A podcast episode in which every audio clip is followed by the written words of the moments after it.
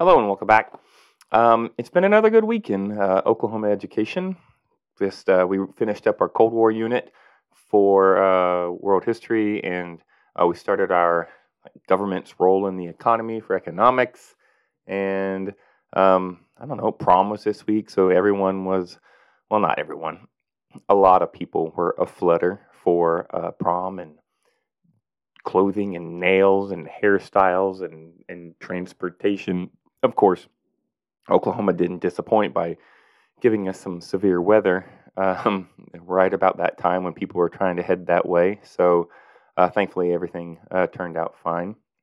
What what else? Uh, oh, my my uh, son participated in the senior directed one act since he was acting in that. So I went Friday night after getting some dinner with my family and my parents and got to go see that. Saw him. He did a really good job and. Um, I do say so myself. And I got to see some of my other uh, students and former students who were participating as well. So it was really cool to see uh, students doing, you know, something they enjoy. Uh, you know, I guess seeing them outside of the classroom, because sometimes I think we forget as teachers that they have lives outside of the classroom and they have enjoyment and things outside the classroom. But no, so that was that was really good to see. But um, I don't know, we just have a last week of April coming up, and um, you, you know something that's kind of been on my mind is um, I, have just it's been it, this last week was really good, and I and I mentioned it before, and I really like this time of the year because the kids are really cool. The students are figuring things out and understanding, and they're way more open and talking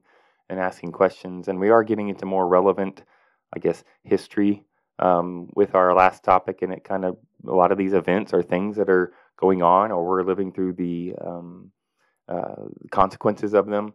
So it's just I don't know. We're seeing each other as real and and and I and it feels normal and it's great. And there's thinkers and there's those who maybe aren't, but they you know they're uh, willing to listen. And I say all that because uh, we spent the last year or so talking about um, what are we going to do with these COVID kids, like you know uh, the end of 2020 school year, 1920, 2019 20 school year, you know, was canceled. And then, especially at our high school, when we did this hybrid model where we we quarantined 100% of the students for 60% of the week, period. Like, because we only had them come to school two days a week. And we talked about all these gaps and, you know, issues with that. And, uh, the, the, the thing that got me was these COVID, you know, the, the phrase they gave them, the label they gave them of, oh, these COVID kids. And I've heard it out in culture and in, and online. They've talked about like in education, it's like we gotta we gotta make up the gap with these COVID kids. And I um and let and that they're uh the, they're this that year or so, that year and a half of, of schooling, and maybe even a little bit of this year is, you know, these are these lost years of um, education, or even like in in social uh, interaction and connection.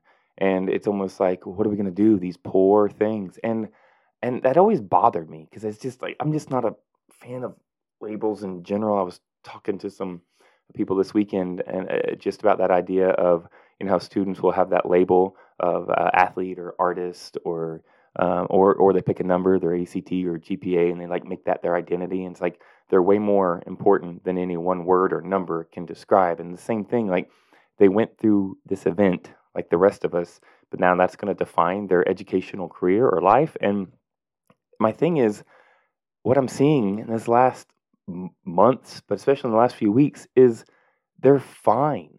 Like they, if, if you stop labeling them and telling them how deficient they are or they're supposed to be, like they're fine. They they really are. I have kids who do the work. I have kids who don't do the work. I have kids who uh, students in class who um, are enjoy some of the subjects and we talk about some who don't. We have those who are excited to come each day and some of that don't. Um, and we have those who are, are planning for things after high school and so those who, who don't.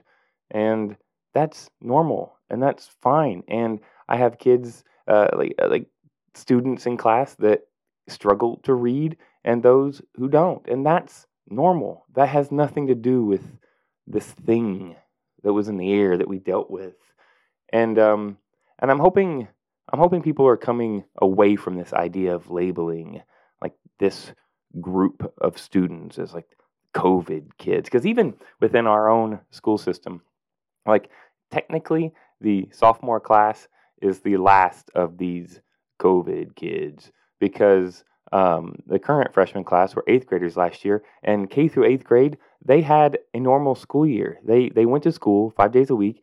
Yes, they did like preventative maintenance uh, measures, things like having the students wear a mask, but they saw their teachers five days a week, like a normal school year. It was only us at the high school with the freshmen through seniors had to deal with this stunted, this arrested development. So um, I was talking with a colleague down the hall, and it's like, oh wait, it, it's not that bad. It's on all the doom and gloom, and like, oh my gosh, we got to rescue them from their lost COVID years. And it was like, wait, literally, this is the last group, and this group is fine, and I love it. And it's like they're so resilient, and I'm loving this time with them, and I'm I'm loving this uh, last few weeks. And I don't know if you've been thinking about that, or if you've been overly worried about this. Like, what are we gonna do to catch them up? Maybe maybe it's not as bad as you think as a whole. Yes, every year we have those who are struggling and and can't do the work and we have to work on their skills, their reading skills, their writing skills, their math skills. But that's normal. But stop. Like stop trying to write off a whole group because of something they went through because they're resilient and the kids are all right. Yeah. Well, as always, have a day.